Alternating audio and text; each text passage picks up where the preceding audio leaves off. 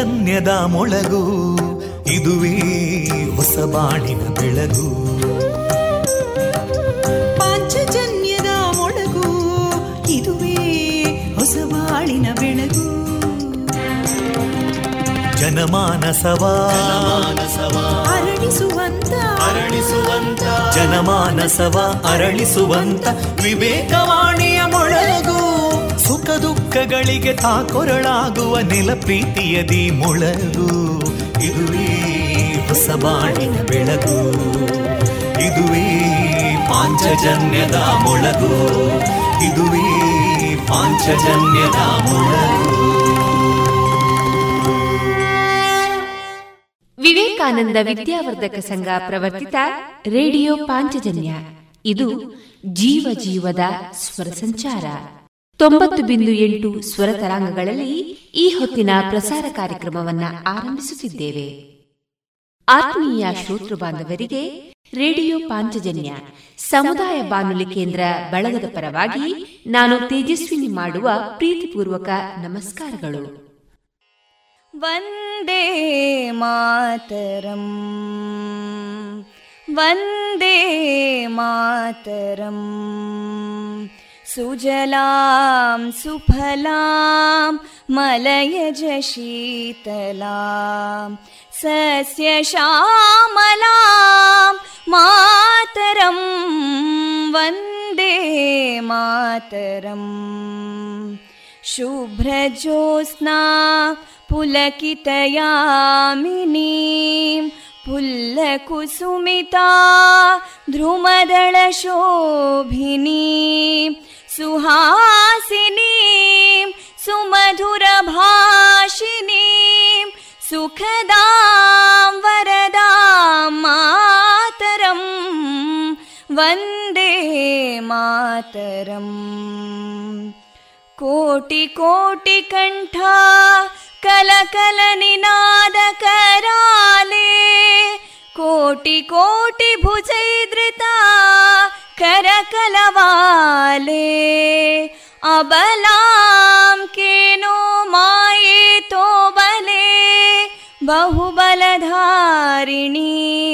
नमामि तारिणीं रिपुदलवारिणी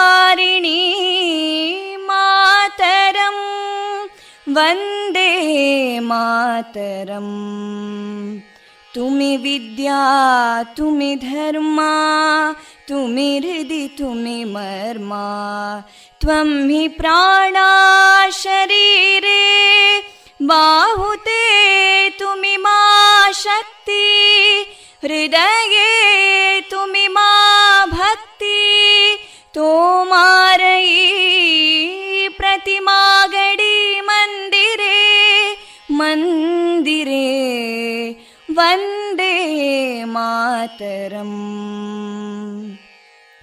त्वं हि दुर्गा दशप्रहरणधारिणीं कमलां कमलदलविहारिणीं वाणीं विद्यादायिनीं नमामि त्वां नमामि कमलाम् अमलामतुलां सुजलां सुफलां मातरं वन्दे मातरम् श्यामलां सरलां सुस्मितां भूषितां धरणीं भरणीं मातरं वन्दे मातरम् वन्दे मातरम्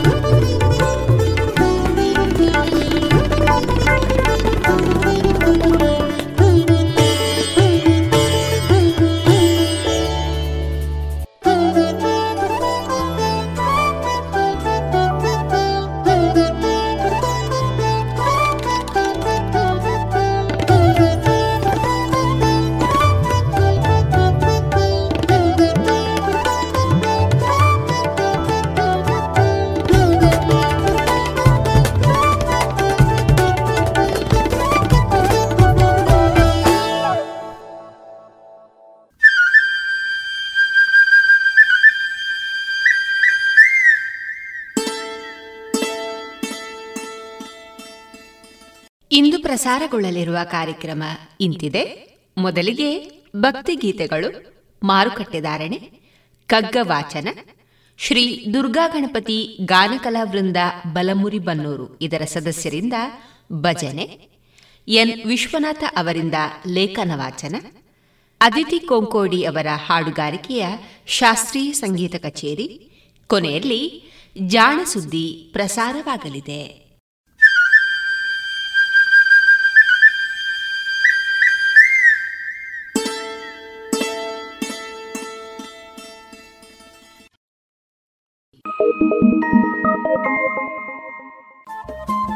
ರೇಡಿಯೋ ಪಾಂಚಜನ್ಯ ತೊಂಬತ್ತು ಬಿಂದು ಎಂಟು ಎಫ್ಎಂ ಸಮುದಾಯ ಬಾನುಲಿ ಕೇಂದ್ರ ಪುತ್ತೂರು. ಇದು ಜೀವ ಜೀವದ ಸ್ವರ ಸಂಚಾರ.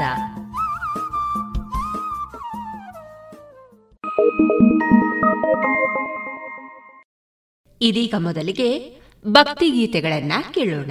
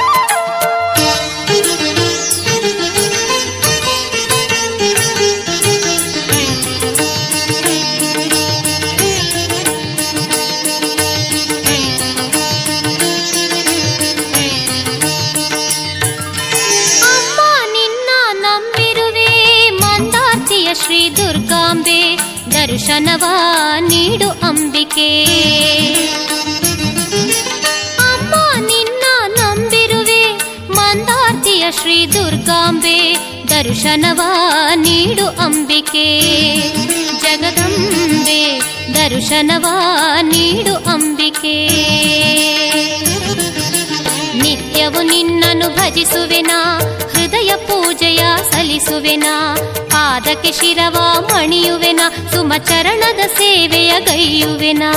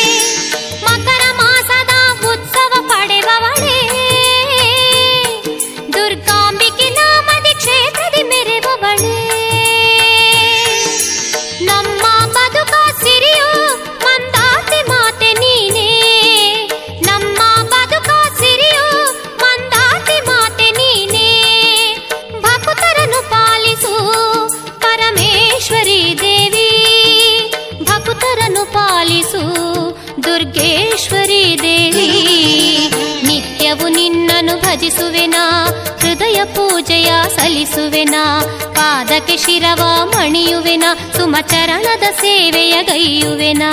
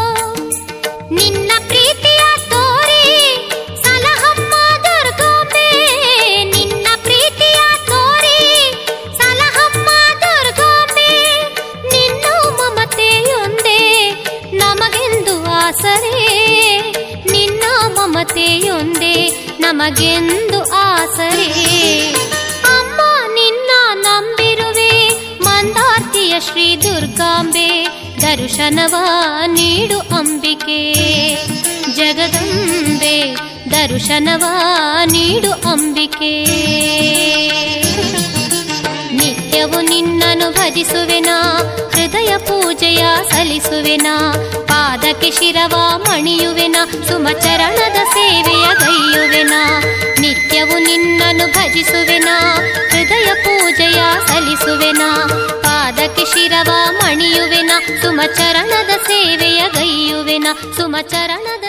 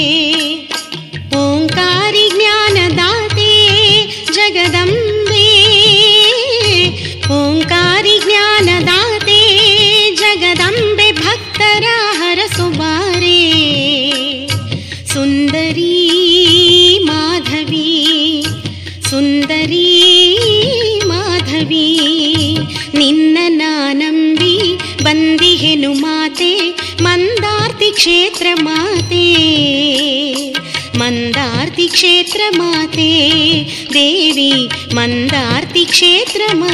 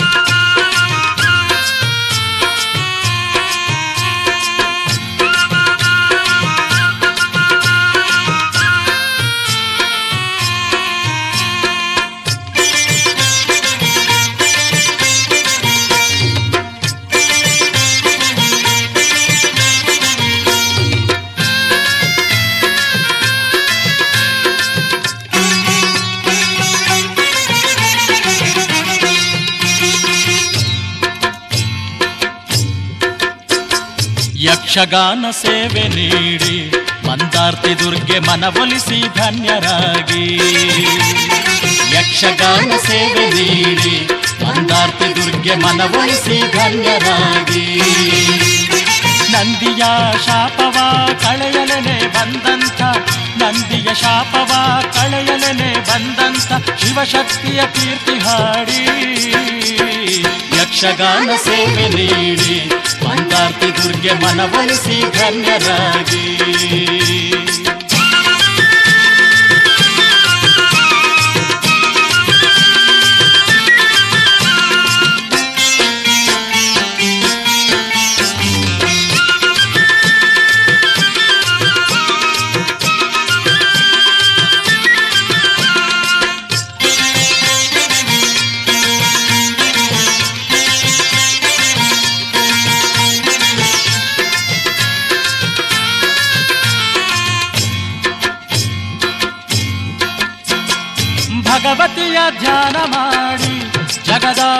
ಮಾತೆ ಒಲುಮೆಯನು ನಿರತ ಬೇಡಿ ಓ, ಭಗವತಿಯ ಧ್ಯಾನ ಮಾಡಿ.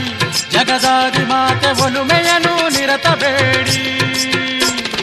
ಕಣ್ತುಂಬ ಜಗದಂಬೆ ದರ್ಶನ ನಾವು ಮಾಡಿ. ಕಣ್ತುಂಬ ಜಗದಂಬೆ ದರ್ಶನ ನಾವು ಮಾಡಿ. ನಲಿಯೋಣ, ಭಜಿಸಿ ಹಾಡಿ. ಮಂದಾರ ಮಾಲೆ ನೀಡೋಣ ಎಲ್ಲ ಕೂಡಿ.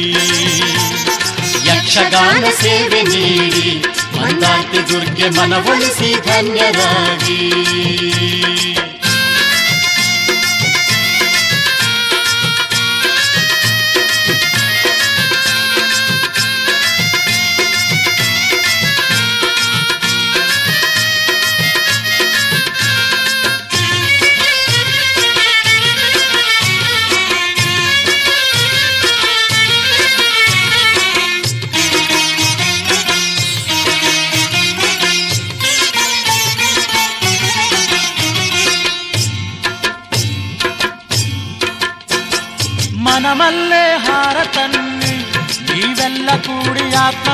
ಜ್ಯೋತಿ ತನ್ನಿ.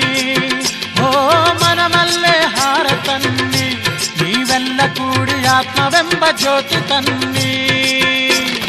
ಬಂಗಾರ ಪಾದಕ್ಕೆ ಶಿರವಾಗಿ ಶರಣಾಗಿ, ಬಂಗಾರ ಪಾದಕ್ಕೆ ಶಿರವಾಗಿ ಶರಣಾಗಿ, ಧನ್ಯತೆಯ ಹೊಂದ ಬನ್ನಿ. ದುರ್ಗಾಂಬೆ ಗುಡಿಗೆ ಮಡಿಬುಟ್ಟು ಬೇಗ ಬನ್ನಿ. ಹಾಡಿ ಯಕ್ಷಗಾನ ಸೇವೆ ನೀಡಿ ಮಂದಾರ್ತಿ ದುರ್ಗೆ ಮನವೊಲಿಸಿ ಧನ್ಯರಾಗಿ.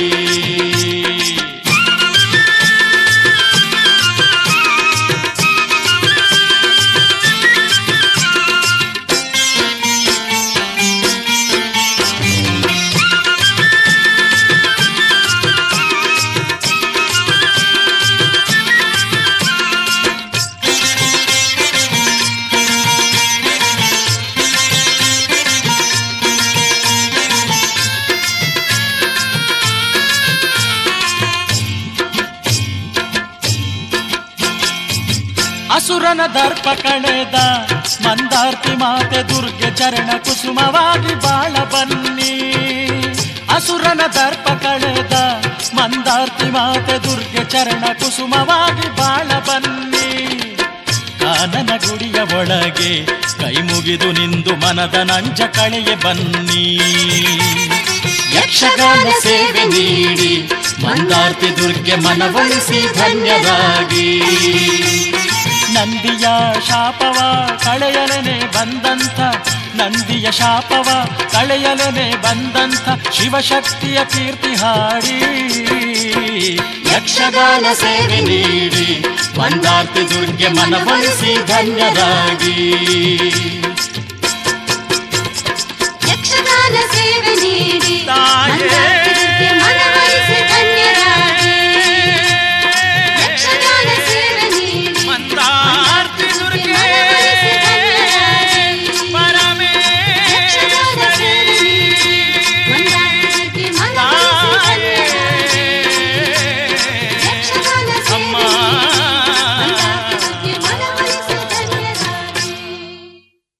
ಇದುವರೆಗೆ ಭಕ್ತಿ ಗೀತೆಗಳನ್ನ ಕೇಳಿದಿರಿ.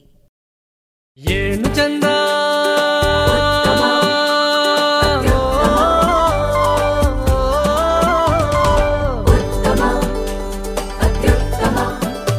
ಸರಿಸಾಟಿ ಇಲ್ಲದ ಸ್ವಾದ, ಅಹಬಲು ರುಚಿ ಸ್ವದೇಶಿ ಸಾರ, ಅನನ್ಯ, ಅದಮ್ಯ, ಕ್ಯಾಂಕೋ, ಚಾಕ್ಲೇಟ್. ಸ್ವದೇಶಿ ಸ್ವಾದ.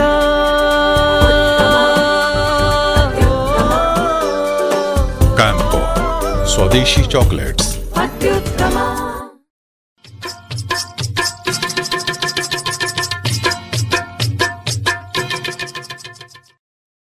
ಮಾರುಕಟ್ಟೆ ಧಾರಣೆ ಇಂತಿದೆ.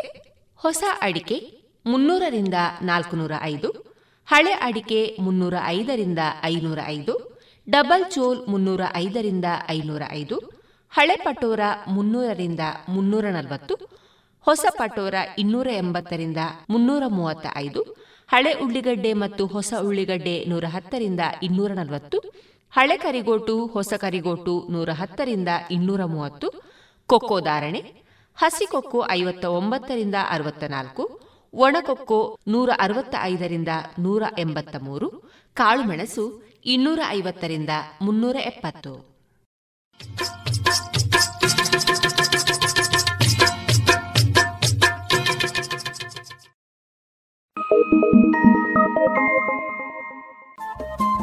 ರೇಡಿಯೋ ಪಾಂಚಜನ್ಯ ತೊಂಬತ್ತು ಬಿಂದು ಎಂಟು ಎಫ್ಎಂ ಸಮುದಾಯ ಬಾನುಲಿ ಕೇಂದ್ರ ಪುತ್ತೂರು. ಇದು ಜೀವ ಜೀವದ ಸ್ವರ ಸಂಚಾರ.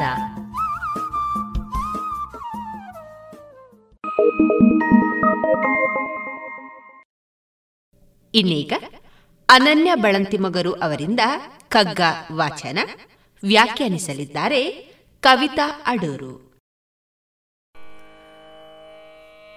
ಬಾನಾಚೆಯಂ ವಿಶ್ವಸತ್ವ ತಾನಿಳಿದೆಳೆಗೆ ನಾನೆನುವ ಚೇತನದಿ ರೂಪಗೊಂಡಿಹುದೋ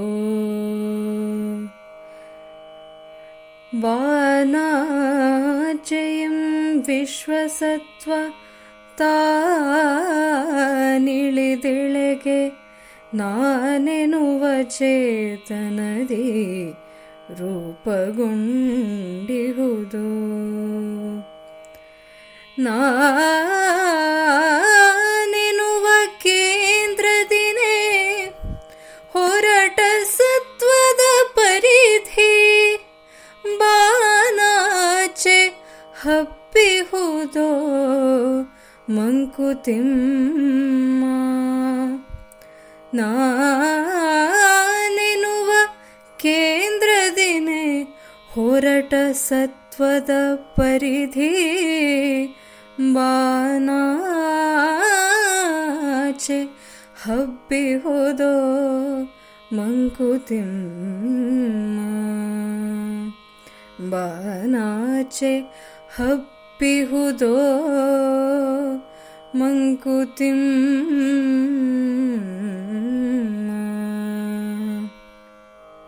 ಆಗಸದಿಂದ ಆಚೆಗೆ ಇರುವ ವಿಶ್ವಸತ್ವವು ತಾನೇ ಇಳೆಗೆ ಇಳಿದು ನಾನು ಎನ್ನುವ ಚೇತನವಾಗಿ ರೂಪು ಪಡೆದಿದೆಯೇ?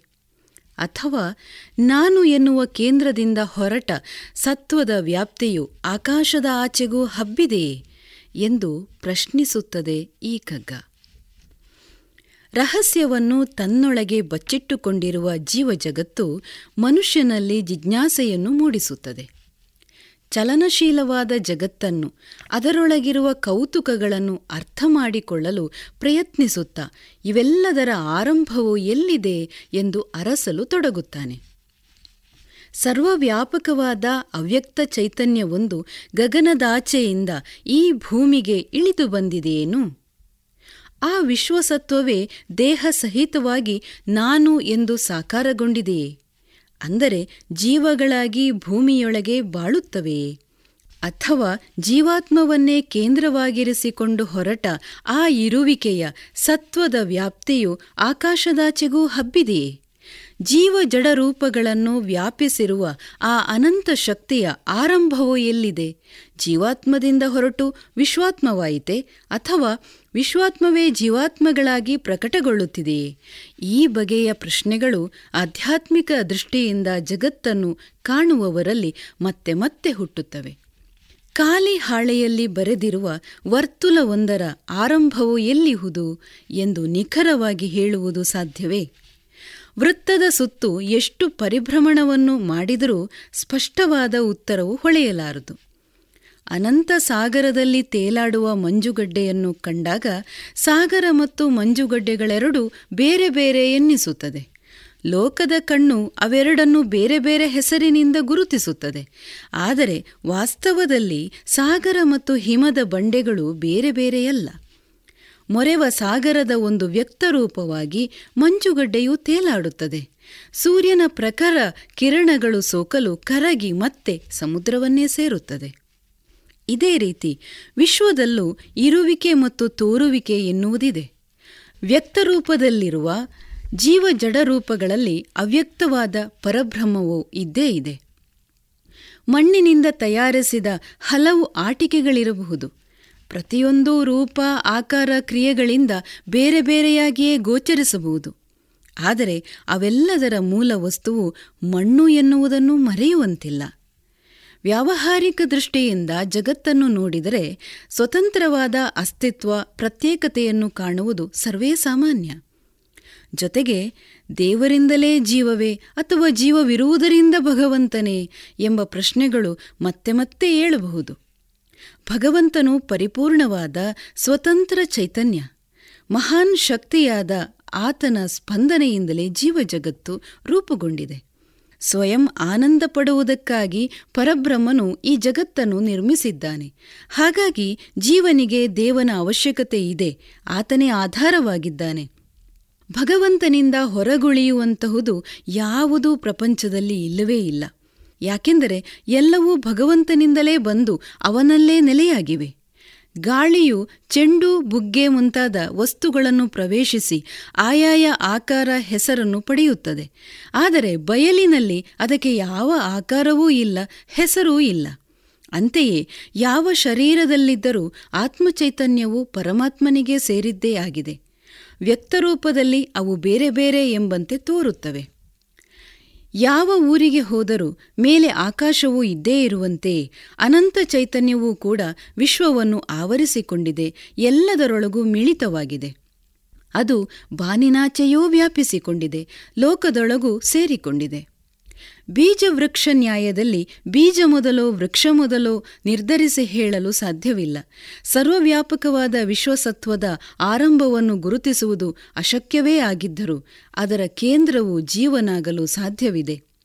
ಬ್ರಹ್ಮಚೈತನ್ಯದ ಒಂದು ಪುಟ್ಟ ಅಂಶವು ತಾನು ಎಂದು ಅರ್ಥೈಸಿಕೊಂಡವನು ಜೀವನ ಸಮರದಲ್ಲಿ ಸತ್ವಾತಿಶಯನಾಗುತ್ತಾನೆ, ಪರಮಾತ್ಮನನ್ನು ಸಾಕ್ಷಾತ್ಕರಿಸಿಕೊಳ್ಳುತ್ತಾನೆ. ಇದನ್ನೇ ಕಗ್ಗದಲ್ಲಿ ಬಾನಾಚೆಯಿಂ ವಿಶ್ವ ಸತ್ವತಾ ನಿಳಿದಿಳೆಗೆ ನಾನೆನ್ನುವ ಚೇತನದಿ ರೂಪುಗೊಂಡಿಹುದು. ನಾನೆನ್ನುವ ಕೇಂದ್ರದಿನೇ ಹೊರಟ ಸತ್ವದ ಪರಿಧಿ ಬಾನಾಚೆ ಹಬ್ಬಿಹುದು ಮಂಕುತಿಮ್ಮ ಎಂದಿದ್ದಾರೆ. ಇದುವರೆಗೆ ಕಗ್ಗವನ್ನ ಕೇಳಿದಿರಿ.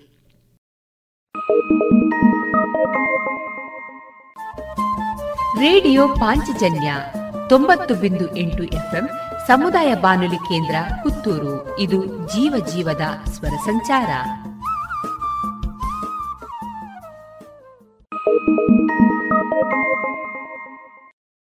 ಇನ್ನೀಗ ಶ್ರೀ ದುರ್ಗಾ ಗಣಪತಿ ಗಾನಕಲಾ ವೃಂದ ಬಲಮುರಿ ಬನ್ನೂರು. ಇದರ ಸದಸ್ಯರಿಂದ ಭಜನೆಯನ್ನ ಕೇಳೋಣ. ಭಜನೆಯಲ್ಲಿ ಭಾಗವಹಿಸುವವರು ನವೀನ್ ಐತಾಳ್ ಬನ್ನೂರು, ಜಯರಾಮ್ ಭಟ್ ಬನಾರಿ ಮತ್ತು ಯೋಗೀಶ್ ಆಚಾರ್ ಮೊಟ್ಟೆತಡ್ಕ. ಗೋಪಾಲ ಗೋಪಾಲ ಶ್ಯಾಮ ಗೋಪಾಲ ಮುರಳಿ ಗಾನಲೋಲ ಗೋಪಿ ಗೋಪಾಲ. ಮುರಳಿ ಗಾನಲೋಲ ಗೋಪಿ ಗೋಪಾಲ. ಓ ದೇವಕಿ ನಂದನ ಸುಂದರ ವೇಣುಗೋಪಾಲ. ಓ ದೇವಕಿ ನಂದನ ಸುಂದರ ವೇಣುಗೋಪಾಲ. ಓ ದೇವಕಿ ನಂದನ ಸುಂದರ ವೇಣುಗೋಪಾಲ. ಓ ದೇವಕಿ ನಂದನ ಸುಂದರ ವೇಣುಗೋಪಾಲ. ರಾಧೆ ರಾಧೆ ರಾಧೆ ರಾಧೆ ರಾಧೆ ಗೋಪಾಲ. ಓ ರಾಧೆ ರಾಧೆ ರಾಧೆ ರಾಧೆ ರಾಧೆ ಗೋಪಾಲ ಓ ರಾಧೆ ರಾಧೆ ರಾಧೆ ರಾಧೆ ರಾಧೆ ಗೋಪಾಲ ಓ ರಾಧೆ ರಾಧೆ ರಾಧೆ ರಾಧೆ ರಾಧೆ ಗೋಪಾಲ ರಾಧೆ ಗೋಪಾಲ ಓ ರಾಧೆ ಗೋಪಾಲ ರಾಧೆ ಗೋಪಾಲ ಓ ರಾಧೆ ಗೋಪಾಲ ರಾಧೆ ಗೋಪಾಲ ಓ ರಾಧೆ ಗೋಪಾಲ गोपाला हो राधे गोपाला। ಗೋಪಾಲ ರಾಧೆ ಗೋಪಾಲ ಓ ರಾಧೆ ಗೋಪಾಲ ಓ ರಾಧೆ ಗೋಪಾಲ ಓ ರಾಧೆ ಗೋಪಾಲ ಹೋ ರಾಧೆ ಗೋಪಾಲ ಓ ರಾಧೆ ಗೋಪಾಲ ಓ ರಾಧೆ ಗೋಪಾಲ ಹೋ ರಾಧೆ ಗೋಪಾಲ ಹೋ ರಾಧೆ ಗೋಪಾಲ ಓ ರಾಧೆ ಗೋಪಾಲ ರಾಧೆ ಗೋಪಾಲ ಹೋ ರಾಧೆ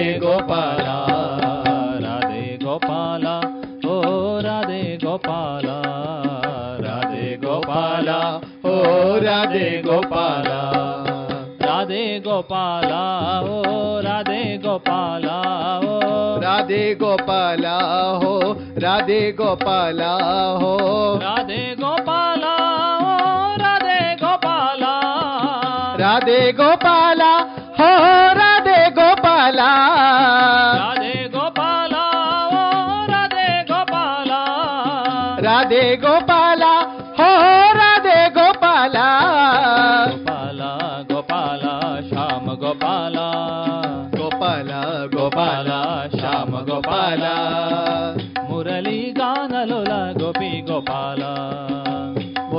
ಮುರಳಿ ಗಾನಲೋಲ ಗೋಪಿ ಗೋಪಾಲ.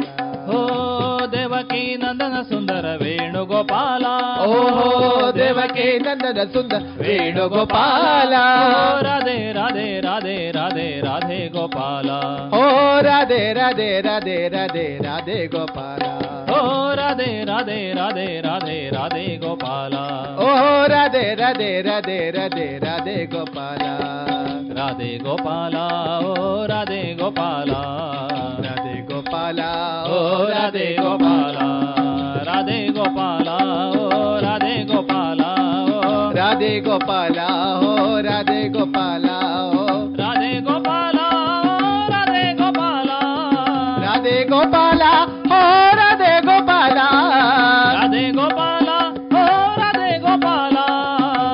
ಗೋಪಾಲ ಹೋ ರಾಧೆ ಗೋಪಾಲ. ಗೋಪಾಲ ಗೋಪಾಲ ಶ್ಯಾಮ ಗೋಪಾಲ. ಗೋಪಾಲ ಗೋಪಾಲ ಶ್ಯಾಮ ಗೋಪಾಲ. ಮುರಳಿ ಗಾನಲೋಲ ಗೋಪಿ ಗೋಪಾಲ. ಮುರಳಿ ಗಾನಲೋಲ ಗೋಪಿ ಗೋಪಾಲ. ಮುರಳಿ ಗಾನಲೋಲ ಗೋಪಿ ಗೋಪಾಲ. ಮುರಳಿ ಗಾನಲೋಲ ಗೋಪಿ ಗೋಪಾಲ.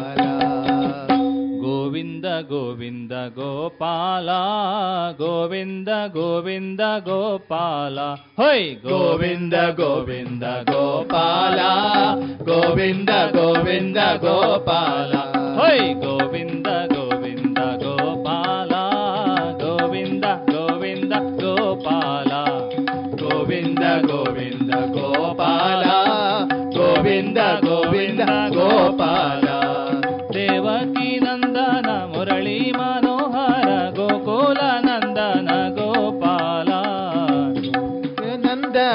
ಮುರಳಿ ಮನೋಹರ ಗೋಕುಲ ನಂದನ ಗೋಪಾಲ. ದೇವಕಿ ನಂದನ ಮುರಳಿ ಮನೋಹರ ಗೋಕುಲ ನಂದನ ಗೋಪಾಲ. ದೇವಕಿ ನಂದನ ಮುರಳಿ ಮನೋಹರ ಗೋಕುಲ ನಂದನ ಗೋಪಾಲ.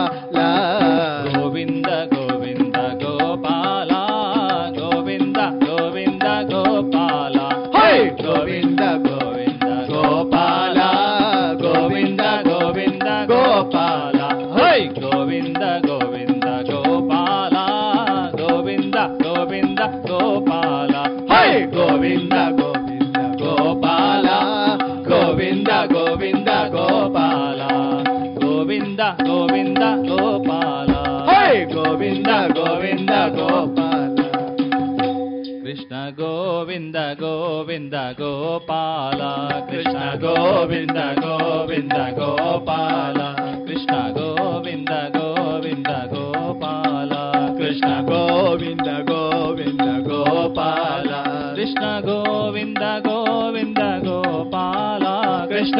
गोविन्द गोविन्द गोपा कृष्ण गोविन्द गोविन्द गोपा कृष्ण गोविन्द गोविन्द गोपा जय मुरली मनोहर नन्दला जय मुरळी मो हर नन्दला जय मुरळी मनोहर नन्दला जय मोरळी मगो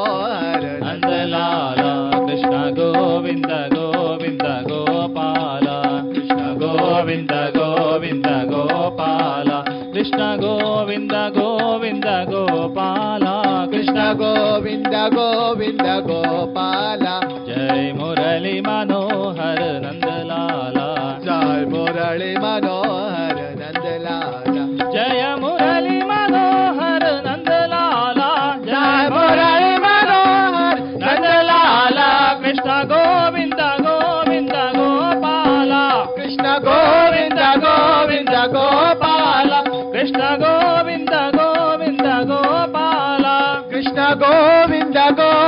గోపాల. కృష్ణ గోవింద గోవింద గోపాల. కృష్ణ గోవింద గోవింద గోపాల. కృష్ణ గోవింద గోవింద గోపాల. కృష్ణ గోవింద గోవింద గోపాల. జయ మురళి మనోహర నందలాల. మురళి మనోహర నందలాల. జయ మురళి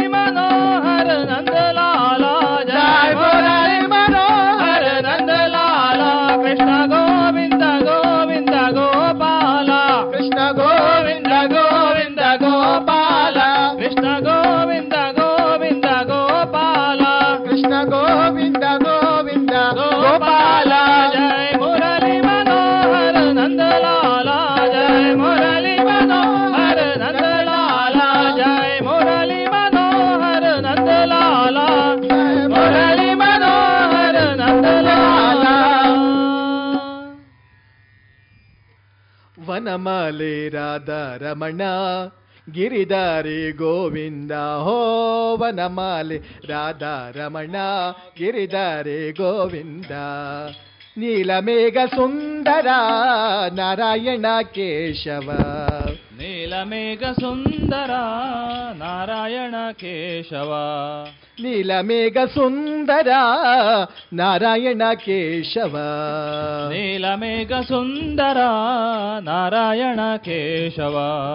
ವನಮಾಲೆ ರಾಧಾರಮಣ ಗಿರಿಧಾರಿ ಗೋವಿಂದ. ವನಮಾಲೆ ರಾಧಾರಮಣ ಗಿರಿಧಾರಿ ಗೋವಿಂದ. ಓ ವನಮಾಲೆ ರಾಧಾರಮಣ ಗಿರಿಧಾರಿ ಗೋವಿಂದ. ವನಮಾಲೆ ರಾಧಾರಮಣ ಗಿರಿಧಾರಿ ಗೋವಿಂದ. ನೀಲಮೇಘ ಸುಂದರ ನಾರಾಯಣ ಕೇಶವ. ನೀಲಮೇಘ ಸುಂದರ ನಾರಾಯಣ ಕೇಶವ. ನೀಲಮೇಘ ಸುಂದರ ನಾರಾಯಣ ಕೇಶವ. ನೀಲಮೇಘ ಸುಂದರ ನಾರಾಯಣ ಕೇಶವ. ವನಮಾಲೆ ರಾಧಾ ರಮಣ ಗಿರಿಧಾರಿ ಗೋವಿಂದ. ವನಮಾಲೆ ರಾಧಾ ರಮಣ ಗಿರಿಧಾರಿ ಗೋವಿಂದ. ಓ ವನಮಾಲೆ ರಾಧಾ ರಮಣ ಗಿರಿಧಾರಿ ಗೋವಿಂದ. ವನಮಾಲಿ ರಾಧಾ ರಮಣ ಗಿರಿಧಾರಿ ಗೋವಿಂದ. ಭಕ್ತ ಹೃದಯ ಮಂದಾರ ಭಾನುಕೋಟಿ ಸುಂದರ.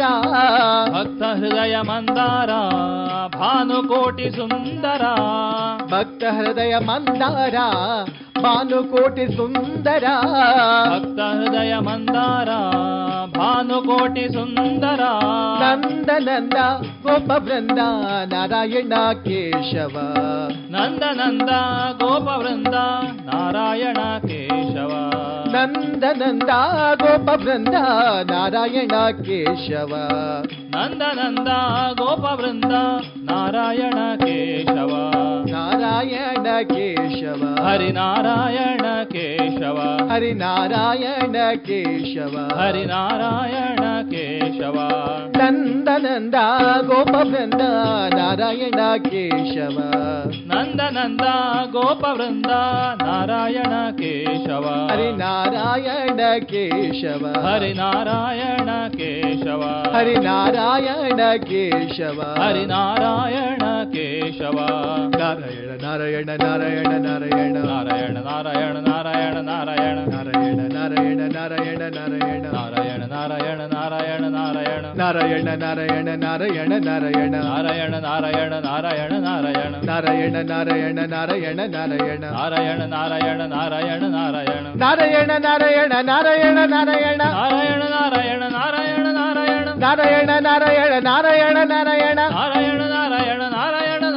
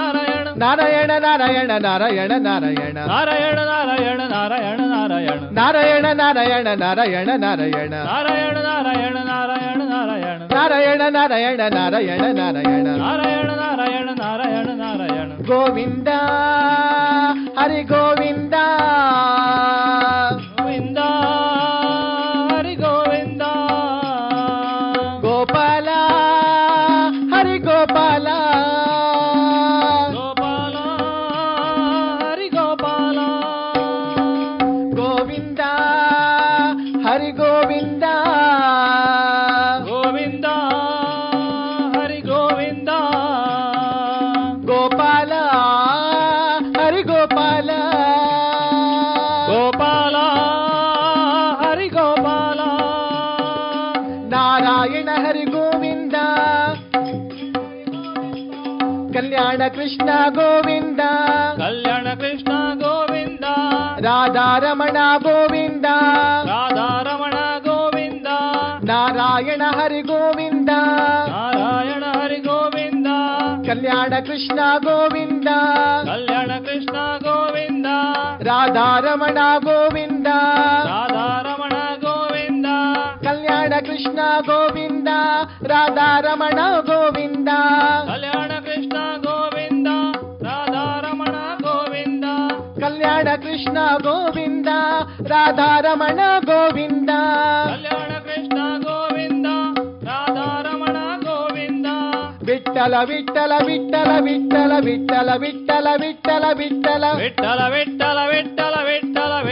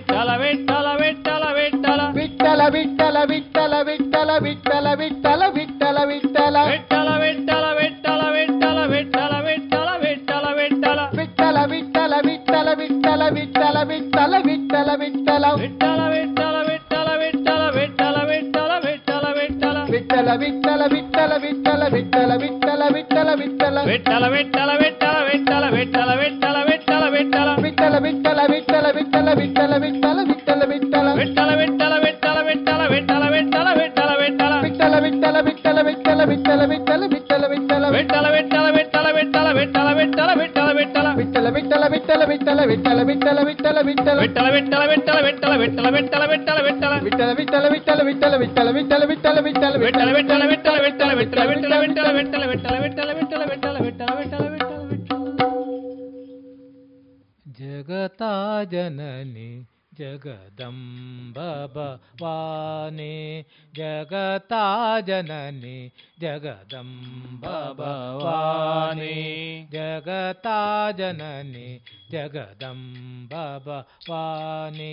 जगता जननि जगदम्बभवानि।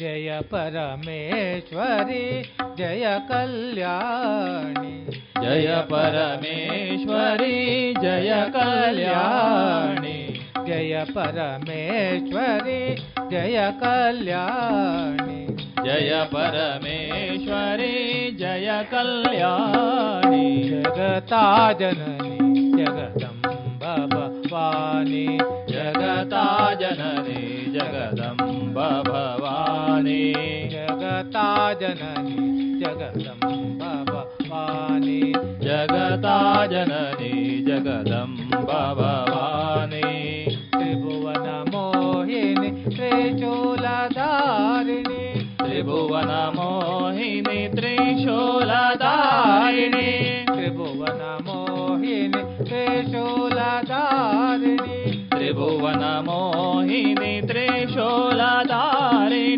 प्रणत जन तरणि भव जनयितरणि प्रणत जन तरणि भव जनहितरणि प्रणत जन तरणि भव जनयितरणि प्रणत जन तरणि भव जनहितरणि देवी कजा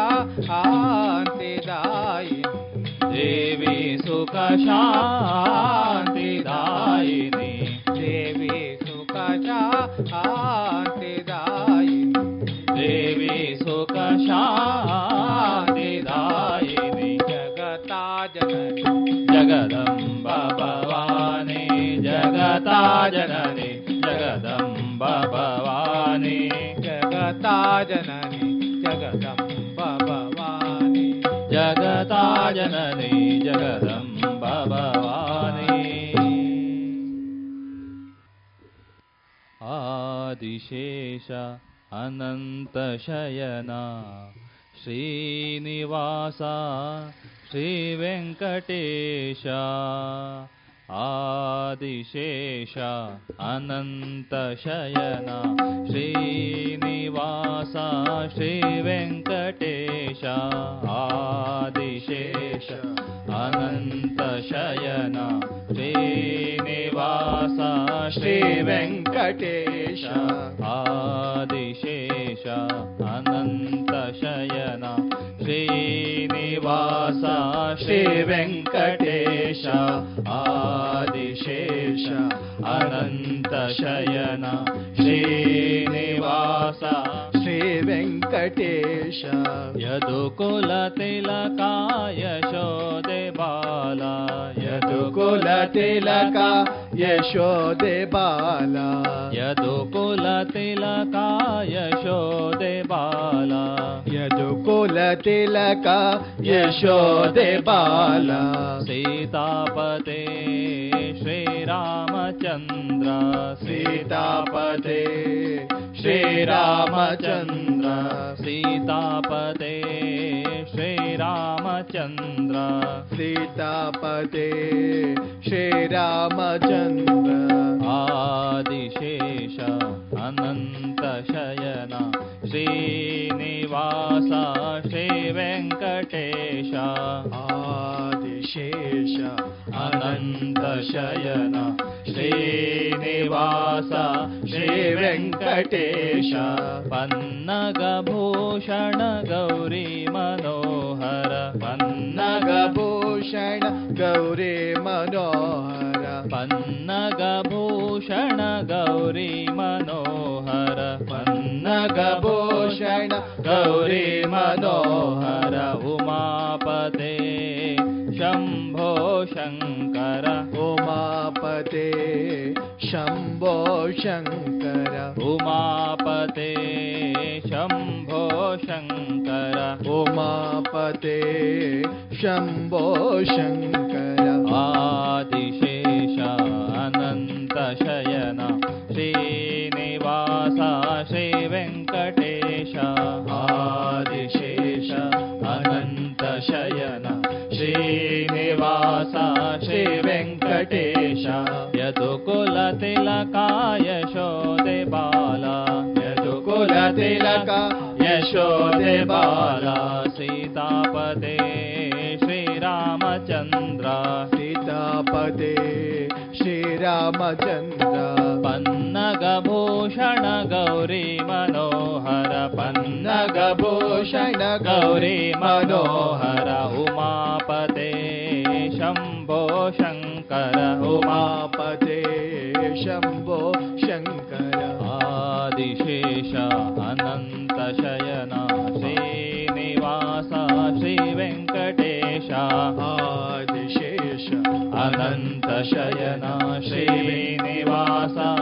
ವೆಂಕಟೇಶ ಶ್ರೀನಿವಾಸ ಶ್ರೀ ವೆಂಕಟೇಶ ಶ್ರೀನಿವಾಸ ಶ್ರೀ ವೆಂಕಟೇಶ ಇದುವರೆಗೆ ಶ್ರೀ ದುರ್ಗಾ ಗಣಪತಿ ಗಾನಕಲಾವೃಂದ ಬಲಮುರಿ ಬನ್ನೂರು. ಇದರ ಸದಸ್ಯರಿಂದ ಭಜನೆಯನ್ನ ಕೇಳಿದಿರಿ.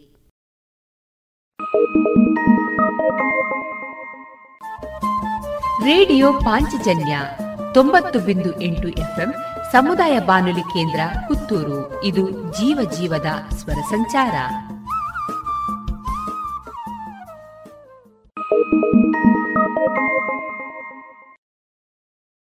ಇನ್ನೀಗ ಎನ್ ವಿಶ್ವನಾಥ ಅವರಿಂದ ಲೇಖನ ವಾಚನ. ಪ್ರಾಚೀನ ಶಿಕ್ಷಣ ಪದ್ಧತಿ ಇಂದಿಗೂ ಪ್ರಸ್ತುತವೇ.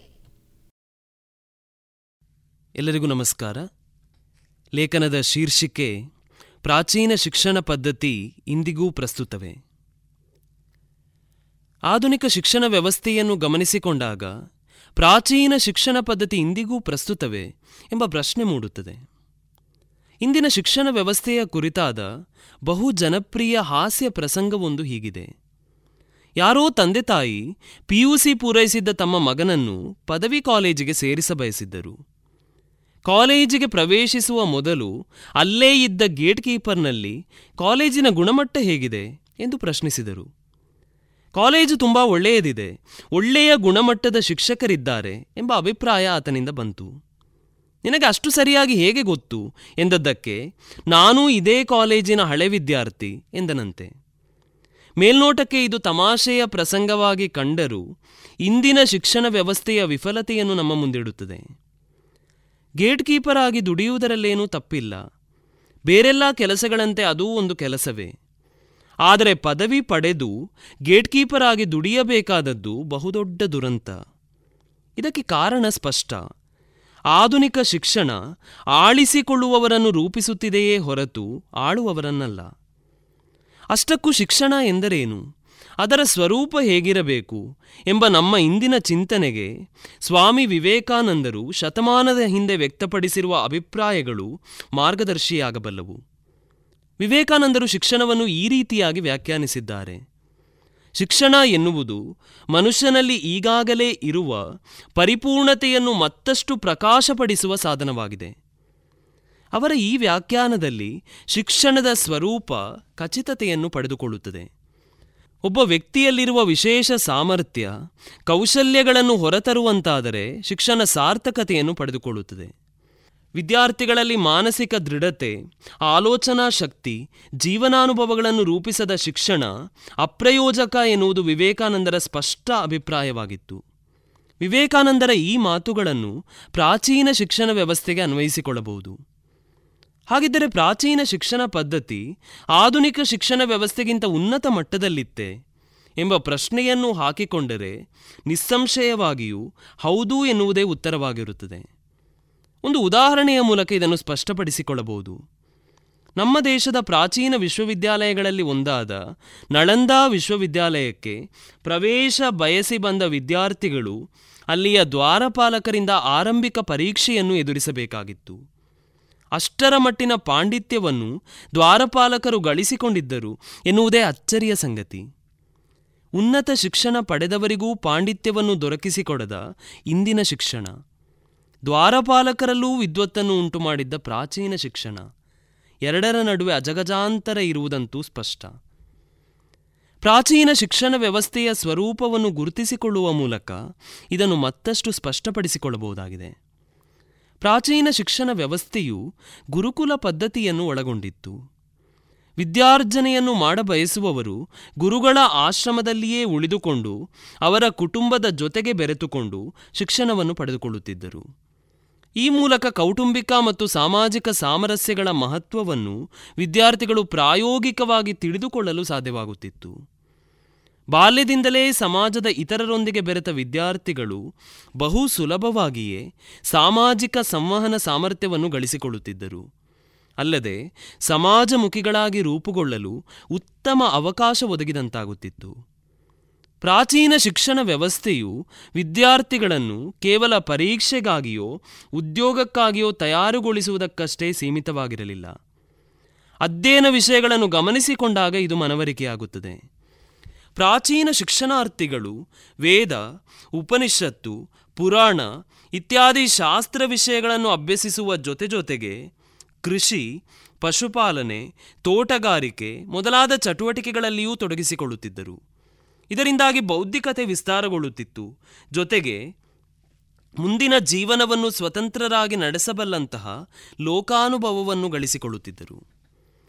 ಇನ್ನೊಂದು ಉಲ್ಲೇಖಾರ್ಹ ಅಂಶವೆಂದರೆ ಪ್ರಾಚೀನ ಶಿಕ್ಷಣವು ಸೀಮಿತ ಅವಧಿಯದ್ದು ಆಗಿರಲಿಲ್ಲ. ಇಷ್ಟೇ ವರ್ಷಗಳಲ್ಲಿ ವಿದ್ಯಾರ್ಥಿಗಳ ಶಿಕ್ಷಣ ಪೂರ್ಣಗೊಳ್ಳುತ್ತದೆ ಎನ್ನುವ ಖಚಿತತೆಯೇನೂ ಇರಲಿಲ್ಲ. ಅದು ಗುರುಗಳ ವಿವೇಚನೆಯನ್ನು ಆಧರಿಸಿಕೊಂಡು ನಿರ್ಧಾರವಾಗುತ್ತಿತ್ತು.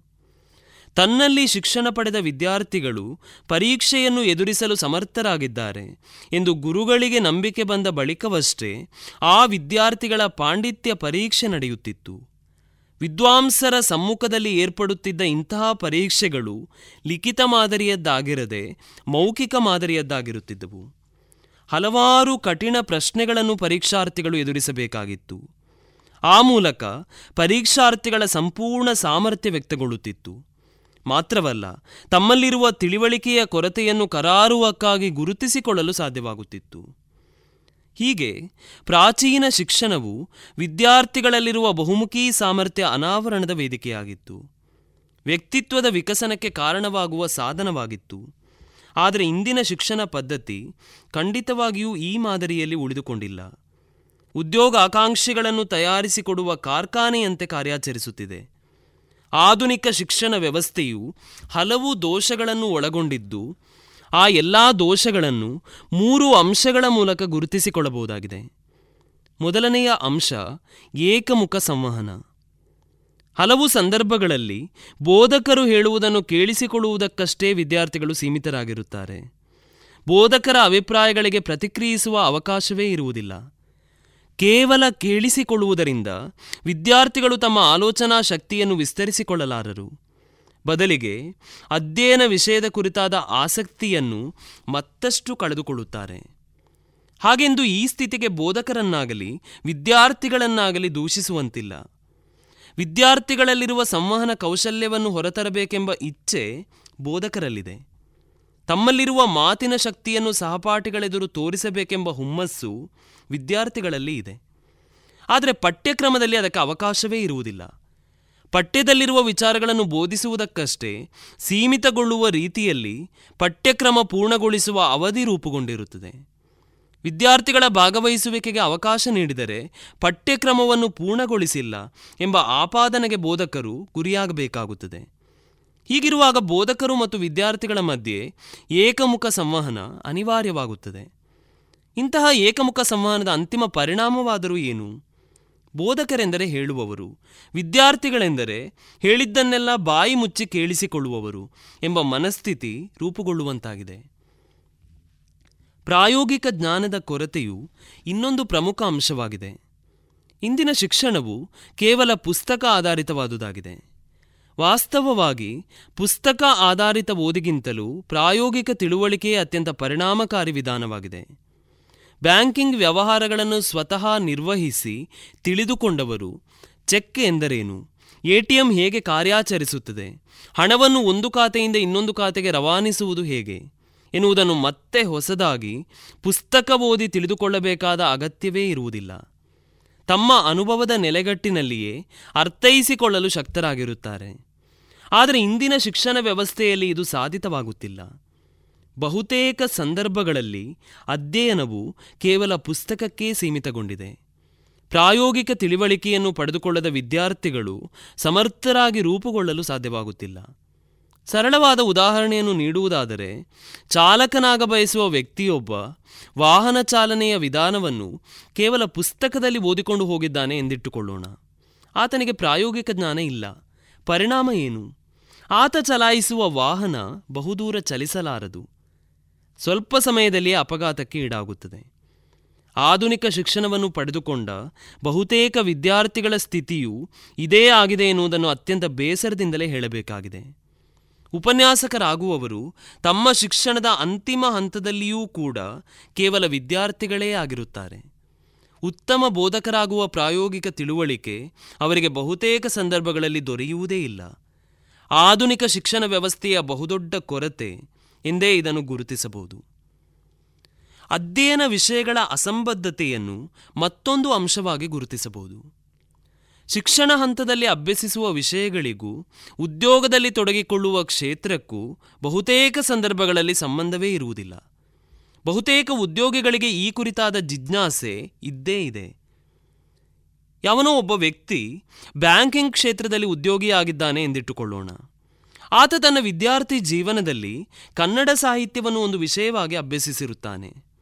ಆದರೆ ಉದ್ಯೋಗದ ಯಾವುದೇ ಹಂತದಲ್ಲಿಯೂ ಕನ್ನಡ ಸಾಹಿತ್ಯ ಆತನ ಪ್ರಯೋಜನಕ್ಕೆ ಬರಲಾರದು. ಆತ ಕನ್ನಡ ಸಾಹಿತ್ಯವನ್ನು ಕಲಿತದ್ದರಿಂದ ದೊರೆತ ಲಾಭವಾದರೂ ಏನು? ಹೀಗೆ ಅನವಶ್ಯಕವಾದ ಅಧ್ಯಯನ ವಿಷಯಗಳನ್ನು ಪಠ್ಯಕ್ರಮದಲ್ಲಿ ಸೇರಿಸಿ ಅಗತ್ಯ ಇಲ್ಲದವರೂ ಕಲಿಯುವಂತಹ ಅನಿವಾರ್ಯತೆ ಸೃಷ್ಟಿಸುವುದು ಸೂಕ್ತವಲ್ಲ. ಅದಕ್ಕೆ ಬದಲಾಗಿ ವಿದ್ಯಾರ್ಥಿಗಳು ಅಧ್ಯಯನದ ಸಂದರ್ಭದಲ್ಲಿಯೇ ತಮ್ಮ ಉದ್ಯೋಗದ ಆಯ್ಕೆಯನ್ನು ಮಾಡಿಕೊಳ್ಳಬೇಕು. ಇದರಿಂದಾಗಿ ಆ ಉದ್ಯೋಗಕ್ಕೆ ಸಂಬಂಧಪಟ್ಟ ಅಧ್ಯಯನ ವಿಷಯಗಳ ಕಡೆಗೆ ಗಮನ ಕೇಂದ್ರೀಕರಿಸಿ ಮತ್ತಷ್ಟು ಆಳವಾಗಿ ಅಭ್ಯಸಿಸುವ ಅವಕಾಶ ವಿದ್ಯಾರ್ಥಿಗಳಿಗೆ ಒದಗಿ ಬರುತ್ತದೆ. ಈ ಮೂಲಕ ವಿದ್ಯಾರ್ಥಿಗಳು ತಾವು ನಿರ್ವಹಿಸುವ ಉದ್ಯೋಗದ ಕುರಿತು ಹೆಚ್ಚಿನ ತಜ್ಞತೆಯನ್ನು ಗಳಿಸಿಕೊಳ್ಳುವಂತಾಗುತ್ತದೆ. ಆದರೆ ಇಂದಿನ ಶಿಕ್ಷಣ ವ್ಯವಸ್ಥೆಯಲ್ಲಿ ಇದು ಸಾಧ್ಯವಾಗದಿರುವುದರಿಂದ ಉದ್ಯೋಗಿಗಳ ಸಂಖ್ಯೆಗಿಂತಲೂ ಉದ್ಯೋಗ ಆಕಾಂಕ್ಷಿಗಳ ಸಂಖ್ಯೆ ಅಧಿಕಗೊಳ್ಳುತ್ತಿದೆ. ಅದೃಷ್ಟವೇನೋ ಎಂಬಂತೆ ಉದ್ಯೋಗ ಪಡೆದವರು ತಮ್ಮ ಕೆಲಸವನ್ನು ಸಮರ್ಪಕವಾಗಿ ನಿರ್ವಹಿಸಲು ಒದ್ದಾಡಬೇಕಾದ ಸ್ಥಿತಿ ನಿರ್ಮಾಣಗೊಳ್ಳುತ್ತಿದೆ. ಹೀಗೆ ಆಧುನಿಕ ಶಿಕ್ಷಣ ಪದ್ಧತಿಯು ಹಲವಾರು ದೋಷಗಳನ್ನು ಒಳಗೊಂಡಿದೆ. ಹಾಗೆಂದ ಮಾತ್ರಕ್ಕೆ ಸಂಪೂರ್ಣವಾಗಿ ದೋಷಗಳಿಂದಲೇ ತುಂಬಿಕೊಂಡಿದೆ ಎಂದು ಅರ್ಥವಲ್ಲ. ಆಧುನಿಕ ಶಿಕ್ಷಣದಿಂದಾಗಿ ಹಲವಾರು ಪ್ರಯೋಜನಗಳು ಉಂಟಾಗಿವೆ.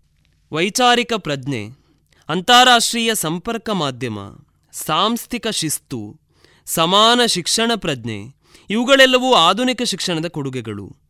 ಆದರೆ ಇಂದಿನ ಸ್ಪರ್ಧಾತ್ಮಕ ಯುಗದಲ್ಲಿ ವಿದ್ಯಾರ್ಥಿಗಳ ಗರಿಷ್ಠ ಬೆಳವಣಿಗೆಗೆ ಇಂದಿನ ಶಿಕ್ಷಣ ವ್ಯವಸ್ಥೆ ಪೂರಕವಾಗಿಲ್ಲ ಎನ್ನುವುದು ಅಷ್ಟೇ ಸತ್ಯ. ಹಾಗಿದ್ದರೆ ಪರಿಹಾರವೇನು? ಪ್ರಾಚೀನ ಶಿಕ್ಷಣ ವ್ಯವಸ್ಥೆಯನ್ನು ಅಪ್ರಸ್ತುತ ಎಂದು ಕಡೆಗಣಿಸುವ ಮನೋಭಾವವನ್ನು ಮೊದಲು ಬದಲಾಯಿಸಿಕೊಳ್ಳಬೇಕು. ಭಾರತದಲ್ಲಿ ಆಧುನಿಕ ಶಿಕ್ಷಣ ವ್ಯವಸ್ಥೆ ಜಾರಿಗೊಳ್ಳಲು ಕಾರಣಕರ್ತನಾದ ಲಾರ್ಡ್ ಮೆಕಾಲೆ ಕ್ರಿಸ್ತಶಕ ಸಾವಿರದ ಎಂಟುನೂರ ಮೂವತ್ತ ಐದರಲ್ಲಿ ಬ್ರಿಟನ್ ಸಂಸತ್ತಿನಲ್ಲಿ ಮಾಡಿರುವ ಭಾಷಣದಲ್ಲಿ ಪ್ರಾಚೀನ ಶಿಕ್ಷಣ ವ್ಯವಸ್ಥೆಯ ಪ್ರಸ್ತಾಪವಿದೆ. ಮೆಕಾಲೆಯ ಮಾತುಗಳು ಹೀಗಿವೆ.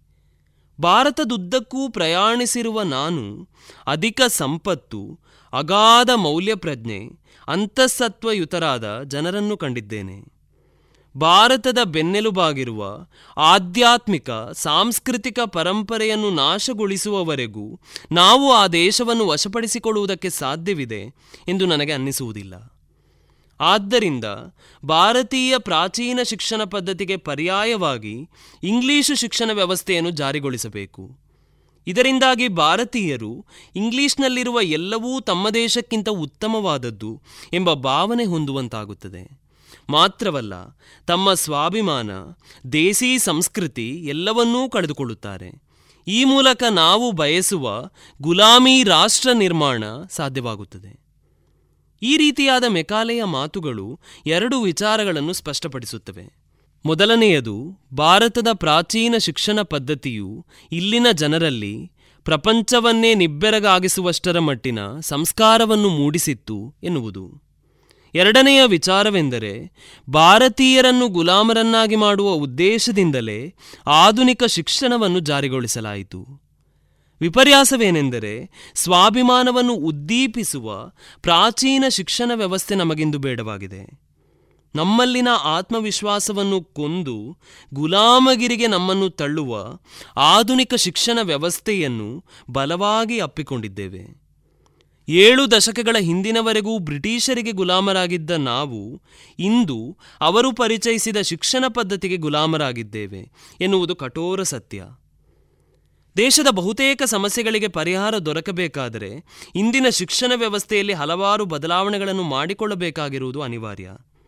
ಆಧುನಿಕ ಶಿಕ್ಷಣ ವ್ಯವಸ್ಥೆಯಲ್ಲಿರುವ ಉತ್ತಮ ಅಂಶಗಳನ್ನು ಹಾಗೆಯೇ ಇರಿಸಿಕೊಳ್ಳಬೇಕು. ಪ್ರಾಚೀನ ಶಿಕ್ಷಣ ಪದ್ಧತಿಯಲ್ಲಿರುವ ಅನುಕರಣೀಯ ವಿಚಾರಗಳನ್ನು ಸ್ವೀಕರಿಸಬೇಕು. ಈ ಮೂಲಕ ನೂತನ ಶಿಕ್ಷಣ ಪದ್ಧತಿ ರೂಪುಗೊಳ್ಳುವಂತಾಗಬೇಕು. ಈ ನಿಟ್ಟಿನಲ್ಲಿ ಕಾರ್ಯೋನ್ಮುಖವಾಗಬೇಕಾದ ಹೊಣೆ ಸರ್ಕಾರದ ಮೇಲಿದೆ. ಸರ್ಕಾರವು ಶಿಕ್ಷಣ ತಜ್ಞರ ಸಲಹೆಯನ್ನು ಪಡೆದುಕೊಂಡು ರಾಷ್ಟ್ರೀಯ ಶಿಕ್ಷಣ ನೀತಿಯೊಂದನ್ನು ರೂಪಿಸಬೇಕು.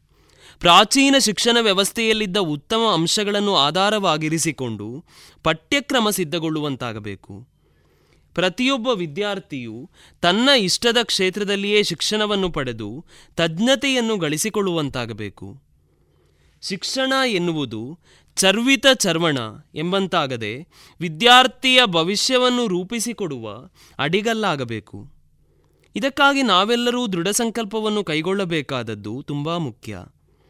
ಉನ್ನತ ಶಿಕ್ಷಣವನ್ನು ಪಡೆದು ಬಾಗಿಲು ಕಾಯುವ ಗುಲಾಮಗಿರಿಗೆ ಭಾರತದ ಭವ್ಯ ಪ್ರಜೆಗಳನ್ನು ತಳ್ಳದೆ ದೇಶದ ಹಿತ ಕಾಯುವ ಸತ್ಪ್ರಜೆಗಳನ್ನು ರೂಪಿಸುವಂತಹ ಶಿಕ್ಷಣವೇ ನಮ್ಮೆಲ್ಲರ ಆಶಯವಾಗಬೇಕು. ಹಾಗಾದಾಗ ಮಾತ್ರ ದೇಶದ ಮಾನವ ಸಂಪನ್ಮೂಲ ಸಮರ್ಥತೆಯನ್ನು ಗಳಿಸಿಕೊಳ್ಳುತ್ತದೆ.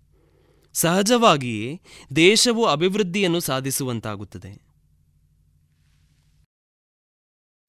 ಇದುವರೆಗೆ ಎನ್. ವಿಶ್ವನಾಥ ಅವರಿಂದ ಲೇಖನವನ್ನ ಕೇಳಿದಿರಿ.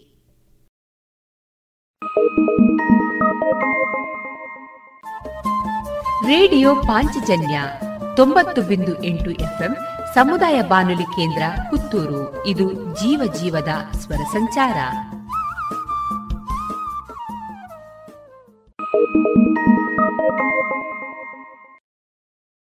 ಇದೀಗ ಶಾಸ್ತ್ರೀಯ ಸಂಗೀತ ಕಚೇರಿ ಪ್ರಸಾರವಾಗಲಿದೆ.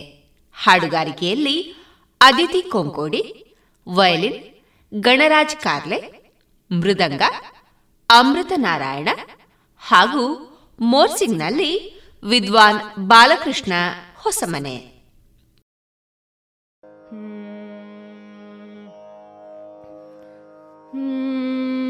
ನರನ್ನ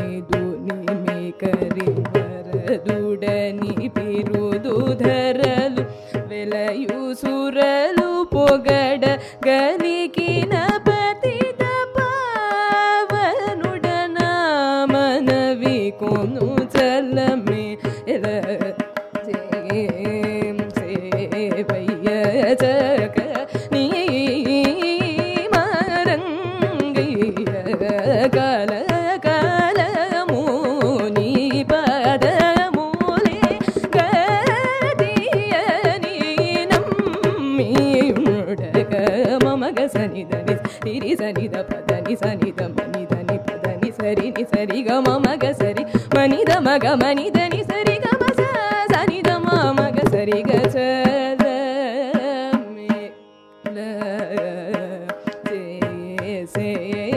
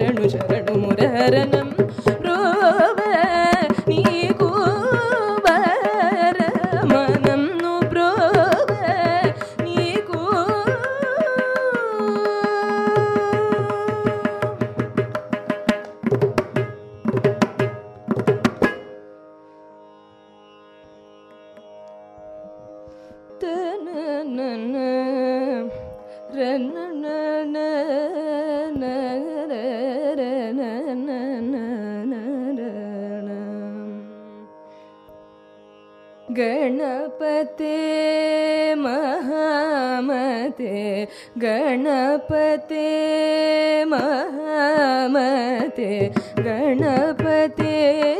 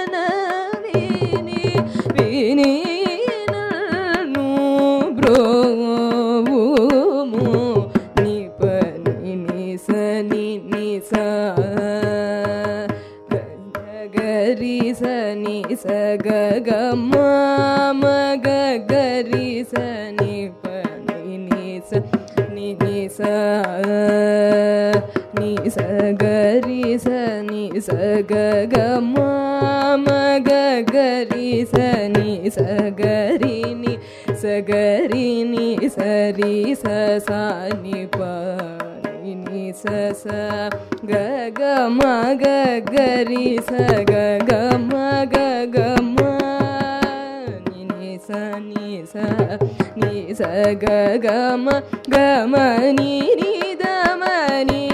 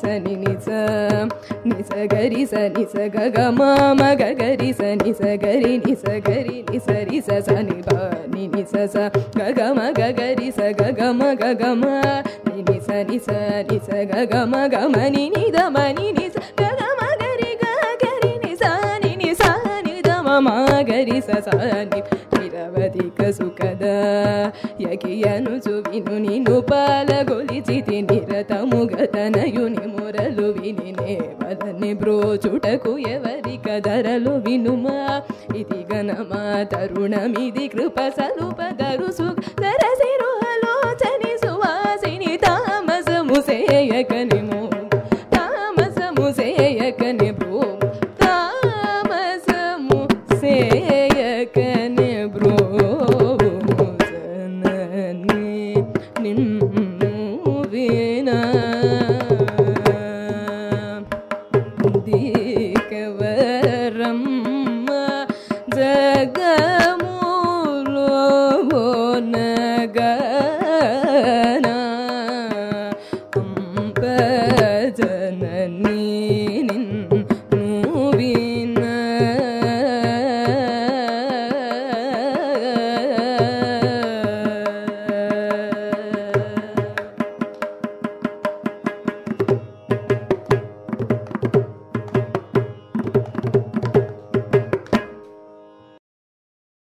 ಇದುವರೆಗೆ ಅದಿತಿ ಕೊಂಕೋಡಿ ಅವರ ಹಾಡುಗಾರಿಕೆಯ ಶಾಸ್ತ್ರೀಯ ಸಂಗೀತ ಕಚೇರಿಯನ್ನ ಕೇಳಿರಿ. ಇನ್ನೀಗ ಜಾಣ ಸುದ್ದಿ ಕೇಳೋಣ.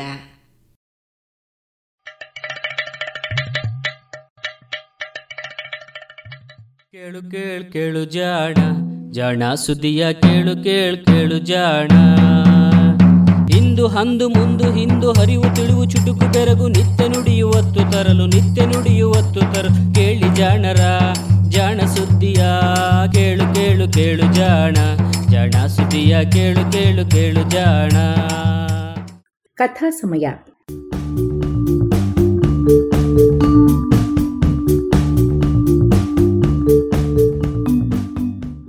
ಸುಪ್ರಸಿದ್ಧ ವಿಜ್ಞಾನಿ ಚಾರ್ಲ್ಸ್ ಡಾರ್ವಿನ್ ಬೀಗಲ್ ಹಡಗಿನಲ್ಲಿ ಪ್ರಪಂಚ ಪರ್ಯಟನೆ ಮಾಡಿದ ಸಂದರ್ಭದಲ್ಲಿ ಕಂಡು ದಾಖಲಿಸಿದ ವೈಜ್ಞಾನಿಕ ಸಂಗತಿಗಳ ಟಿಪ್ಪಣಿಗಳ ಅನುವಾದ.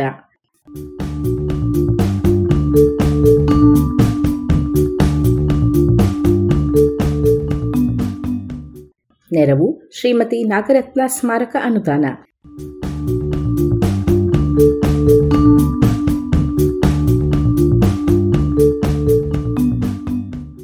ಬೀಗಲ್ಯಾನ ನೂರ ಮೂವತ್ತೈದು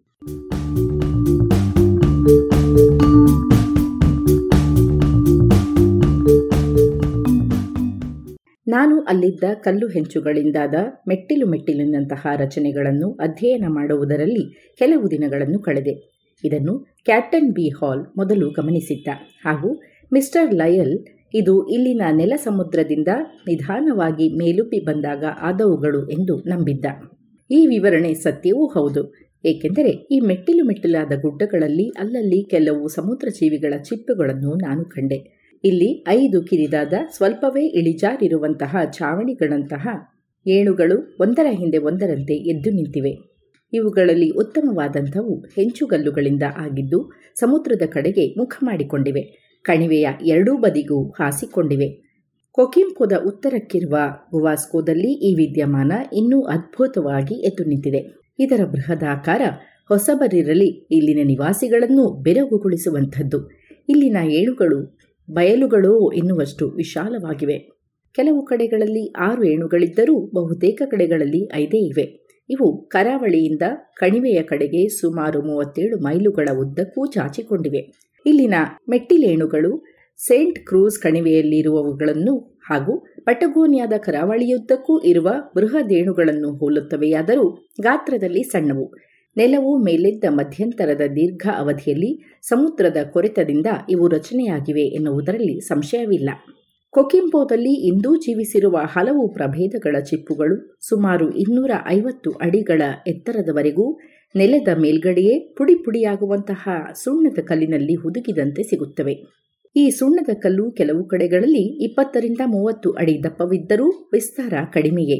ಈ ಇತ್ತೀಚಿನ ಹೊಸ ಪದರಗಳು ಟರ್ಷಿಯರಿ ಕಾಲದಲ್ಲಿ ರೂಪುಗೊಂಡ ಹಾಗೂ ಇಂತಹುದೇ ಚಿಪ್ಪುಗಳಿರುವ ಪುರಾತನ ಪದರಗಳ ಮೇಲಿವೆ. ಅಲ್ಲಿರುವ ಚಿಪ್ಪುಗಳ ಜೀವಿಗಳು ಅಳಿದು ಹೋದಂಥವು. ನಾನು ಶಾಂತ ಸಾಗರದ ಕರಾವಳಿ ಹಾಗೂ ಅಟ್ಲಾಂಟಿಕ್ ಸಾಗರದ ಕಡೆಯ ಕರಾವಳಿಯ ನೂರಾರು ಮೈಲುಗಳಷ್ಟು ಪ್ರದೇಶವನ್ನು ಪರೀಕ್ಷಿಸಿದ್ದರೂ ಇಲ್ಲಿ ಹಾಗೂ ಇಲ್ಲಿಂದ ಉತ್ತರಕ್ಕೆ ಗುವಾಸ್ಕೋಗೆ ಹೋಗುವ ಹಾದಿಯಲ್ಲಿ ಕೆಲವು ಜಾಗಗಳು ಹೊರತಾಗಿ ಇತ್ತೀಚಿನ ಜೀವಿಗಳ ಚಿಪ್ಪುಗಳು ಇದ್ದಂತಹ ಶಿಲಾಪದರಗಳು ಎಲ್ಲಿಯೂ ಕಂಡಿರಲಿಲ್ಲ. ನನಗೆ ಈ ಅಂಶ ವಿಶೇಷವೆನಿಸಿತು. ಏಕೆಂದರೆ ನಿರ್ದಿಷ್ಟ ಕಾಲದ ಪದರಗಟ್ಟಿದ ಶಿಲೆಗಳಲ್ಲಿ ಯಾವುದೇ ಫಾಸಿಲ್ಗಳು ಇಲ್ಲದಿರುವುದಕ್ಕೆ ಭೂವಿಜ್ಞಾನಿಗಳು ಈ ನೆಲ ಒಣಗಿಯೇ ಇತ್ತು ಎಂದು ಸಾಮಾನ್ಯವಾಗಿ ನೀಡುವ ವಿವರಣೆ ಇಲ್ಲಿ ಸಲ್ಲುವುದಿಲ್ಲ.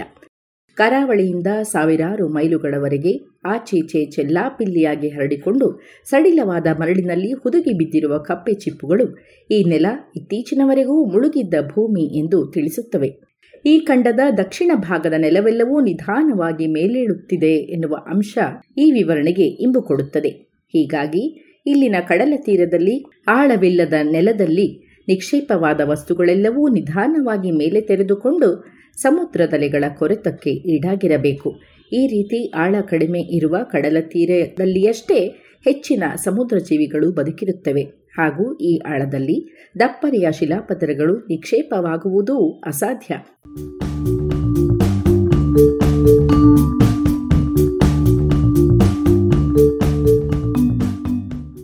ಸಮುದ್ರ ತೀರಗಳಲ್ಲಿ ಆಗುವ ಕೊರೆತದ ಶಕ್ತಿ ಎಷ್ಟು ಎಂಬುದನ್ನು ತಿಳಿಯಲು ನಾವು ಇಂದಿನ ಪಟಗೋನಿಯಾದ ಕರಾವಳಿ ಗುಂಟ ಇರುವ ಕೊರಕಲುಗಳನ್ನು ಅಥವಾ ಇದೇ ಕರಾವಳಿಯಲ್ಲಿ ವಿವಿಧ ಎತ್ತರಗಳಲ್ಲಿ ಒಂದರ ಮೇಲೆ ಒಂದರಂತೆ ಕಾಣುವ ಕೋಡುಗಲ್ಲುಗಳನ್ನು ನೋಡಿದರೆ ಸಾಕು. ಕೊಟಿಂಬೋದಲ್ಲಿ ತಳಪಾಯವಾಗಿರುವ ಪುರಾತನ ಟರ್ಷಿಯರಿ ಪದರಗಳ ವಯಸ್ಸು ಚಿಲಿಯ ಕರಾವಳಿಯಲ್ಲಿ ಹಲವೆಡೆ ಇರುವ ನಿಕ್ಷೇಪಗಳು ಹಾಗೂ ಪಟಗೋನಿಯಾದಲ್ಲಿರುವ ಬೃಹತ್ ರಚನೆಗಳದ್ದೇ ವಯಸ್ಸಿನವು ಎನಿಸುತ್ತದೆ. ಇದರಲ್ಲಿ ನವೇಡಾದ ನಿಕ್ಷೇಪವೇ ಪ್ರಧಾನ. ನವೇಡಾದಲ್ಲಿಯೂ, ಪಟಗೋನಿಯಾದಲ್ಲಿಯೂ ಕಾಣಿಸುವ ಕಪ್ಪೆ ಚಿಪ್ಪುಗಳು ಸಜೀವವಿದ್ದಾಗಲೇ ಅಲ್ಲಿ ಬಂದು ಸಮಾಧಿಯಾದುವು ಎನ್ನುವುದಕ್ಕೆ ಪುರಾವೆಗಳಿವೆ. ಹಾಗೆಯೇ ಅಲ್ಲಿ ಹಲವು ನೂರು ಅಡಿಗಳಷ್ಟು ಕುಸಿದ ನೆಲ ಮತ್ತೆ ಮೇಲೆದ್ದದ್ದಕ್ಕೂ ಪುರಾವೆಗಳಿವೆ. ಇತ್ತೀಚಿನ ಫಾಸಿಲ್ಗಳ ನಿಕ್ಷೇಪವೂ ಇಲ್ಲದ ಅಥವಾ ಪುರಾತನ ಟರ್ಷಿಯರಿ ಕಾಲಕ್ಕೂ ಇಂದಿಗೂ ನಡುವಣ ಯಾವುದೇ ಅವಧಿಯ ನಿಕ್ಷೇಪಗಳು ಈ ಖಂಡದ ಎರಡೂ ಬದಿಯಲ್ಲಿಯೂ ಇಲ್ಲದಿದ್ದಾಗಿಯೂ ಉತ್ತರದಿಂದ ದಕ್ಷಿಣದವರೆಗೂ ಸುಮಾರು ಸಾವಿರದ ನೂರು ಮೈಲು ಉದ್ದದ ಕರಾವಳಿಯಲ್ಲಿ ಹಾಗೂ ಅಟ್ಲಾಂಟಿಕ್ ಸಾಗರದ ತೀರದಲ್ಲಿ ಕನಿಷ್ಠ ಸಾವಿರದ ಇನ್ನೂರು ಮೈಲಿ ಉದ್ದಕ್ಕೆ ಮತ್ತು ಖಂಡದಲ್ಲಿ ಅತಿ ಅಗಲವೆನ್ನಿಸುವಲ್ಲಿ ಸುಮಾರು ಏಳುನೂರು ಮೈಲಿಗಳಷ್ಟು ವಿಸ್ತಾರದಲ್ಲಿ ಹಿನ್, ಹೀಗೆ ಈ ಪುರಾತನ ಟರ್ಷಿಯರಿ ನಿಕ್ಷೇಪ ಹಾಗೂ ಫಾಸಿಲ್ಗಳಿರುವ ಮೆಕ್ಕಲು ಪದರಗಳು ಕೂಡಿಕೊಂಡು ಉಳಿದಿದ್ದು ಹೇಗೆ ಎನ್ನುವ ಪ್ರಶ್ನೆ ಇದ್ದೇ ಇದೆ. ಇದನ್ನು ವಿವರಿಸುವುದು ಕಷ್ಟವೇನಲ್ಲ. ಇದು ಬಹುಶಃ ಪ್ರಪಂಚದ ಇತರೆಡೆಗಳಲ್ಲಿ ಕಂಡುಬರುವ ಇಂತಹುದೇ ಸಂಗತಿಗಳ ವಿಷಯದಲ್ಲಿಯೂ ಅಷ್ಟೇ ಎನ್ನುವುದು ನನ್ನ ಅನಿಸಿಕೆ. ಇಂತಹ ಅಸಂಖ್ಯ ಸಂಗತಿಗಳು ನಿರೂಪಿಸುವ, ಸಮುದ್ರಕ್ಕೆ ಇರುವ ಅಗಾಧ ಸವೆಸುವ ಶಕ್ತಿಯನ್ನು ಪರಿಗಣಿಸಿದರೆ, ಹೀಗೊಂದು ಮೆಕ್ಕಲಿನ ನಿಕ್ಷೇಪವು ಸಮುದ್ರದಾಳದಿಂದ ಮೇಲೇಳುವಾಗ, ಕಡಲ ತೀರವು ಮುಂದಿಡುವ ಸಂಕಟಗಳನ್ನು ಎದುರಿಸಿಲ್ಲದಿದ್ದರೆ, ಮೊದಲನ್ನಷ್ಟೇ ವಿಸ್ತಾರವಾದ ದಪ್ಪನೆಯ ಪದರವಾಗಿ ಉಳಿಯಬಹುದಿತ್ತು. ಆದರೆ ಇದು ಜೀವಿಗಳ ಬದುಕಿಗೆ ಅನುಕೂಲಿಯಾದ ಆಳವಿಲ್ಲದ ಸಮುದ್ರದಲ್ಲಿ ಅಸಾಧ್ಯ. ಇಷ್ಟು ದಪ್ಪನೆಯ ವಿಸ್ತಾರವಾದ ಪದರ ನಿಕ್ಷೇಪವಾಗಬೇಕೆಂದರೆ ಒಂದಾದ ಮೇಲೊಂದು ಪದರ ಸಮುದ್ರ ತಳದಲ್ಲಿ ಮುಳುಗಬೇಕು. ಇದು ಸಾವಿರ ಮೈಲಿಗೂ ದೂರದಲ್ಲಿರುವ ಚಿಲಿ ಮತ್ತು ದಕ್ಷಿಣ ಪಟಗೋನಿಯಾಗಳಲ್ಲಿ ಏಕಕಾಲದಲ್ಲಿ ಆಗಿರುವಂತೆ ತೋರುತ್ತದೆ. ಅಂದರೆ ಇಂದು ಜರುಗುವ ಕುಸಿತಗಳನ್ನೂ ಇಷ್ಟು ವಿಸ್ತಾರವಾಗಿಯೂ ದೀರ್ಘಕಾಲೀನವೂ ಆಗಿವೆ ಎನ್ನುವುದಾದರೆ, ಈ ಸಮುದ್ರಗಳಲ್ಲಿನ ಹವಳದ ದಿಬ್ಬಗಳನ್ನು ಪರಿಶೀಲಿಸಿದ ನನಗೆ, ಇಲ್ಲಿ ಸಾಗರ ತಳ ಮೇಲೇಳುವುದು, ಭೂಮಿಯ ಕುಸಿತವೆರಡೂ ಒಟ್ಟೊಟ್ಟಿಗೆ ಆಗಿವೆ ಎನಿಸುತ್ತಿದೆ. ಇದರಿಂದಾಗಿ ಈ ಕಪ್ಪೆ ಚಿಪ್ಪುಗಳು ಬದುಕಿದ್ದ ಸಮಯದಲ್ಲಿಯೇ ಪೆರು, ಚಿಲಿ, ಟಿಯರಾ ಡೆಲ್ಫ್ಯೂಗೋ, ಪಟಗೋನಿಯಾ ಹಾಗೂ ಲಾಪ್ಲಾಟಾದ ಕಡಲ ತೀರಗಳ ಮೇಲೆ ಎದ್ದು ಬಂದಿವೆ. ಹೀಗೆ ತರ್ಕಿಸಿದಾಗ ಬಲು ದೂರದ ಪ್ರದೇಶಗಳಲ್ಲಿ ಬೇರೆ ಬೇರೆ ದೀರ್ಘ ಅಂತರದ ಕಾಲಗಳಲ್ಲಿ ಈ ರೀತಿಯಲ್ಲಿ ವಿಶಾಲವಾದ, ಸಾಕಷ್ಟು ದಪ್ಪನೆಯ ಫಾಸಿಲ್ ಭರಿತ ರಚನೆಗಳು ಏಕಕಾಲದಲ್ಲಿ ರೂಪುಗೊಳ್ಳಲು ಅನುಕೂಲ ಮಾಡಿಕೊಡುವ ಸನ್ನಿವೇಶಗಳು ಉಂಟಾಗಿರಬೇಕು. ಹಾಗೂ ಇದರಿಂದಾಗಿ ಇಂತಹ ನಿಕ್ಷೇಪಗಳು ಸಮುದ್ರ ತೀರಗಳ ಕೊರೆತವನ್ನೂ ತಾಳಿಕೊಂಡು ಮುಂದಿನ ಯುಗದವರೆಗೂ ಉಳಿದು ಬಂದಿರುವ ಸಾಧ್ಯತೆಗಳು ಹೆಚ್ಚು.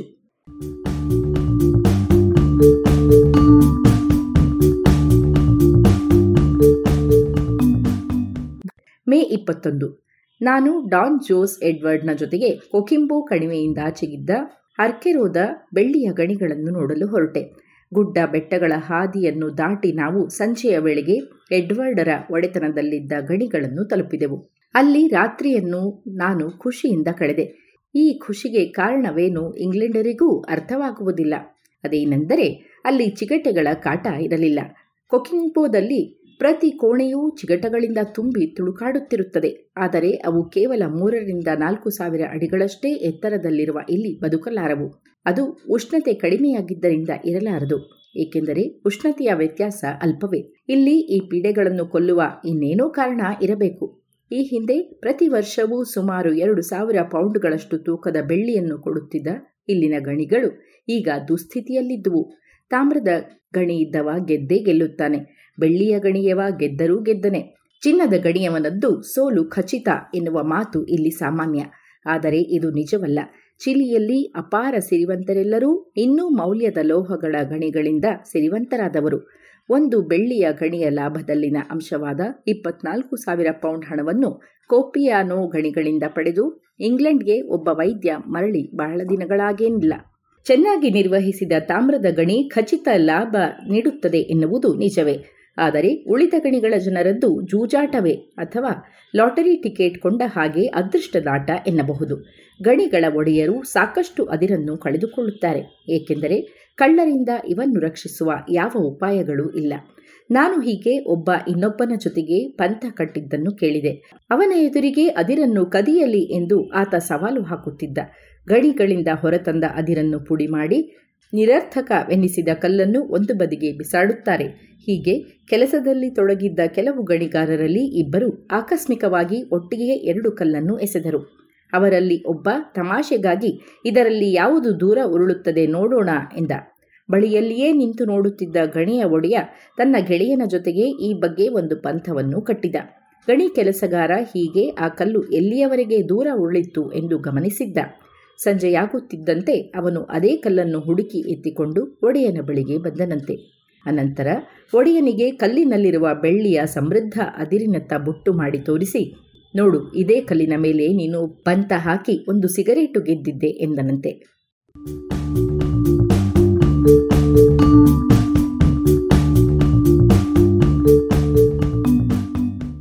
ಇದು ಇಂದಿನ ಕಥಾ ಸಮಯ ಅನುವಾದ ಕೊಳ್ಳೆಗಾಲ ಶರ್ಮಾ. ಜಾಣಧ್ವನಿ ಶ್ರೀಮತಿ ಭಾರತಿ.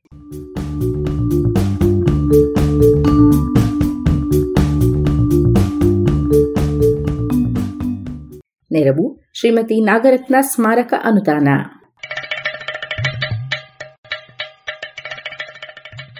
ಜಾಣ ಸುದ್ದಿಯ ಬಗ್ಗೆ ಸಲಹೆ ಸಂದೇಹಗಳು ಇದ್ದಲ್ಲಿ ನೇರವಾಗಿ ಒಂಬತ್ತು ಎಂಟು ಎಂಟು ಆರು ಆರು ನಾಲ್ಕು ಸೊನ್ನೆ ಮೂರು ಎರಡು ಎಂಟು. ಈ ನಂಬರಿಗೆ ವಾಟ್ಸಪ್ ಮಾಡಿ, ಇಲ್ಲವೇ ಕರೆ ಮಾಡಿ.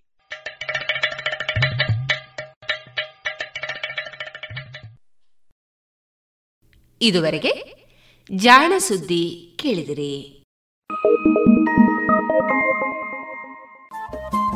ರೇಡಿಯೋ ಪಾಂಚಜನ್ಯ ತೊಂಬತ್ತು ಬಿಂದು ಎಂಟು ಎಫ್ಎಂ ಸಮುದಾಯ ಬಾನುಲಿ ಕೇಂದ್ರ ಪುತ್ತೂರು. ಇದು ಜೀವ ಜೀವದ ಸ್ವರ ಸಂಚಾರ.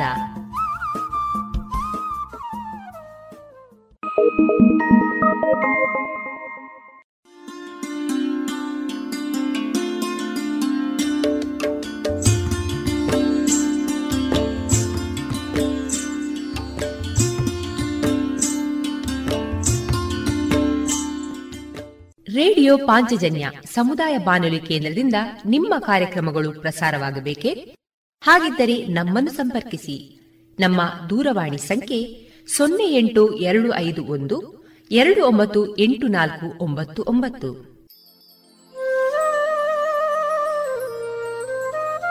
ಗಮನಿಸಿ ಕೇಳುವರೆ ನಮ್ಮ ಕಾರ್ಯಕ್ರಮಗಳನ್ನು ವೆಬ್ಸೈಟ್ ಮೂಲಕ ಕೂಡ ಆಲಿಸಬಹುದು. ನಮ್ಮ ವೆಬ್ಸೈಟ್ ವಿಳಾಸ W W W dot radio Panchajanya dot com. ಇಲ್ಲಿ ಆರ್ಕೈವ್ಸ್ನ ಭಾಗಕ್ಕೆ ಹೋಗಿ ಕ್ಲಿಕ್ ಮಾಡಿದರೆ ಹಳೆ ಕಾರ್ಯಕ್ರಮಗಳನ್ನು ಕೂಡ ಆಲಿಸಬಹುದು. ಜೊತೆಗೆ ನಮ್ಮ ಪ್ರಸಾರವನ್ನು ಆಪ್ ಮೂಲಕವೂ ಕೇಳಬಹುದು. ಪ್ಲೇಸ್ಟೋರ್ನಲ್ಲಿ ಪಾಂಚಜನ್ಯ ಸರ್ಚ್ ಮಾಡಿ, ಡೌನ್ಲೋಡ್ ಮಾಡಿಕೊಂಡು ತಮ್ಮ ಮೊಬೈಲ್ಗಳಿಗೆ ಇನ್ಸ್ಟಾಲ್ ಮಾಡಿದರೆ ರೇಡಿಯೋ ಪ್ರಸಾರದ ಕಾರ್ಯಕ್ರಮವನ್ನು ನೀವು ಆಲಿಸಬಹುದು. ನಮ್ಮ ಪ್ರಸಾರದ ಬಗೆಗೆ ನಿಮ್ಮ ಅಭಿಪ್ರಾಯಗಳನ್ನು ಹಂಚಿಕೊಳ್ಳಲು ನಮ್ಮ ವಿಳಾಸ ರೇಡಿಯೋ ಪಾಂಚಜನ್ಯ ತೊಂಬತ್ತು ಬಿಂದು ಎಂಟು ಎಫ್ಎಂ ಸಮುದಾಯ ಬಾನುಲಿ ಕೇಂದ್ರ ನೆಹರು ನಗರ ಪುತ್ತೂರು.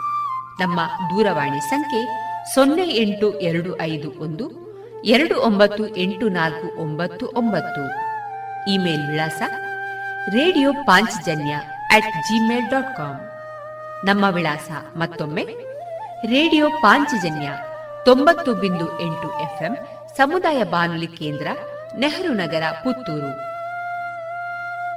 ನಮ್ಮ ದೂರವಾಣಿ ಸಂಖ್ಯೆ ಸೊನ್ನೆ ಎಂಟು ಎರಡು ಐದು ಒಂದು ಎರಡು ಒಂಬತ್ತು ಎಂಟು ನಾಲ್ಕು ಒಂಬತ್ತು ಒಂಬತ್ತು. ಇಲ್ಲಿಗೆ ಈ ಹೊತ್ತಿನ ಪ್ರಸಾರ ಕಾರ್ಯಕ್ರಮವನ್ನ ಮುಕ್ತಾಯಗೊಳಿಸುತ್ತಿದ್ದೇವೆ. ಆತ್ಮೀಯ ಕೇಳುಗರಿಗೆಲ್ಲ ರೇಡಿಯೋ ಪಾಂಚಜನ್ಯದ ಬಳಗದ ಪರವಾಗಿ ನಾನು ತೇಜಸ್ವಿ ರಾಜೇಶ್ ಮಾಡುವ ಅನಂತ ವಂದನೆಗಳು.